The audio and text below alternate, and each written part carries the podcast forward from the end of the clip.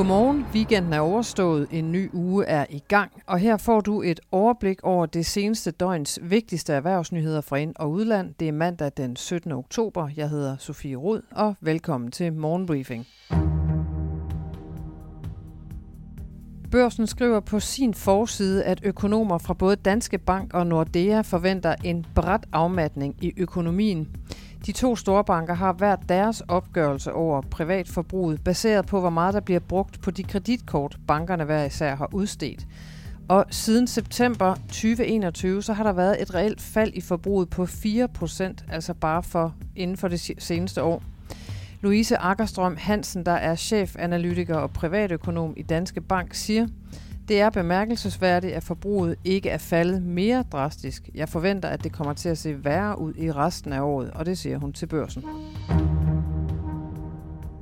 Finans skriver på sin forside, at mens bekymringerne for energiforsyningen stiger, så bliver der bremset hårdt op for opstillingen af solceller og landvindmøller.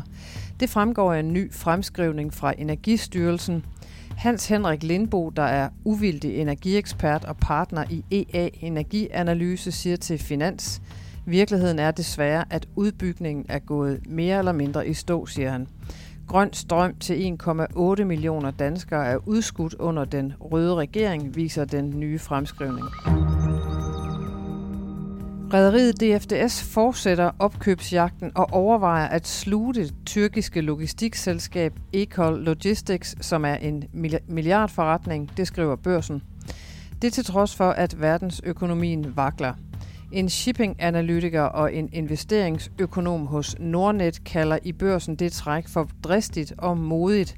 Men hos DFDS der ryster man ikke på hånden. Administrerende direktør Torben Carlsen skriver i et mailsvar til børsen – Vores strategi ændres ikke på grund af den aktuelle økonomiske usikkerhed, men vi tager naturligvis hensyn til makrosituationen, når vi vurderer værdier i forhold til makroøkonomiske forhold, skriver han altså i en mail. I forvejen står DFDS stærkt i Tyrkiet, efter at det danske børsselskab købte det tyrkiske rederi UN RoRo for 7 milliarder kroner i 2018. Og lidt valgkamp. Moderaternes leder og tidligere statsminister Lars Løkke Rasmussen melder sig ikke på banen som den fjerde statsministerkandidat. Det slog Løkke fast søndag aften på DR2. Udtalelsen kom i forbindelse, i forbindelse med søndagens tv-debat på DR1 med de tre eksisterende statsministerkandidater, som jo er Mette Frederiksen, øh, Socialdemokratiet, Jakob Ellemann Jensen fra Venstre og Søren Pape fra de konservative. Ifølge de seneste meningsmålinger står Moderaterne ellers til at få afgørende indflydelse på, hvem der bliver statsminister efter folketingsvalget den 1. november. Og så et lynkig ind i den uge, vi lige har taget hul på. Gasprisen er faktisk faldet den seneste tid, men i EU raser et slag om mulige prislofter og markedsindgreb for fulde gardiner – på torsdag og fredag samles 27 stats- og regeringschefer i Bruxelles til endnu en runde, og striden er ikke blevet mindre siden sidst.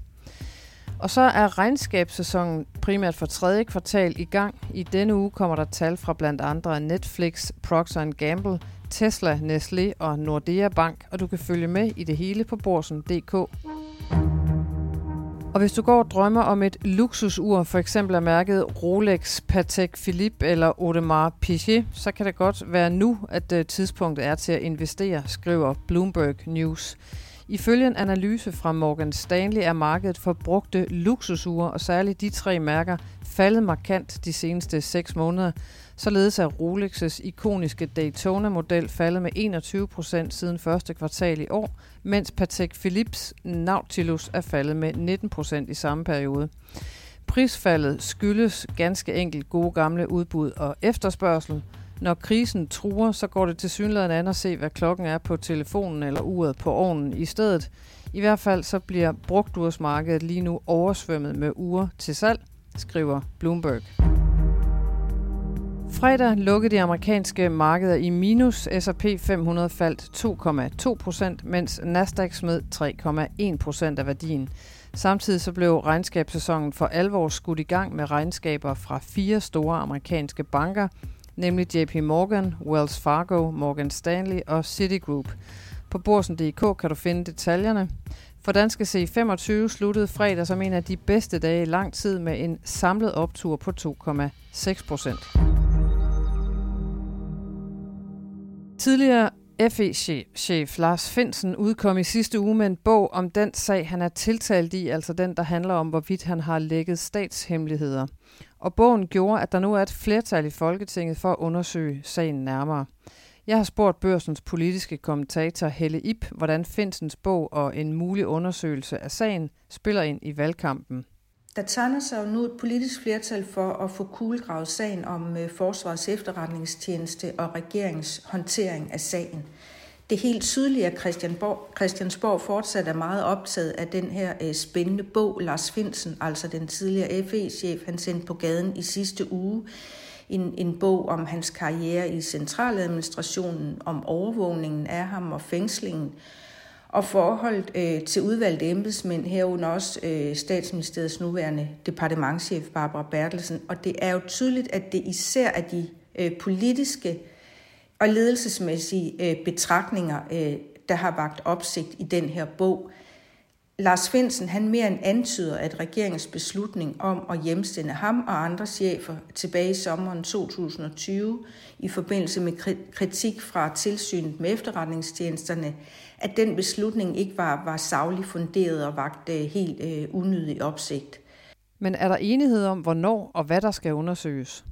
Nej, det er der bestemt ikke. Der er jo ligesom to hovedspor og de griber muligvis lidt ind i hinanden, da selve straffesagen mod Lars Svendsen, og så er der øh, den forudgående hjemsendelsessag, altså regeringens reaktion øh, på den kritiske rapport fra tilsynet. Og som det tegner lige nu, så hælder flertallet til at vente til straffesagen mod Lars Svendsen er afgjort.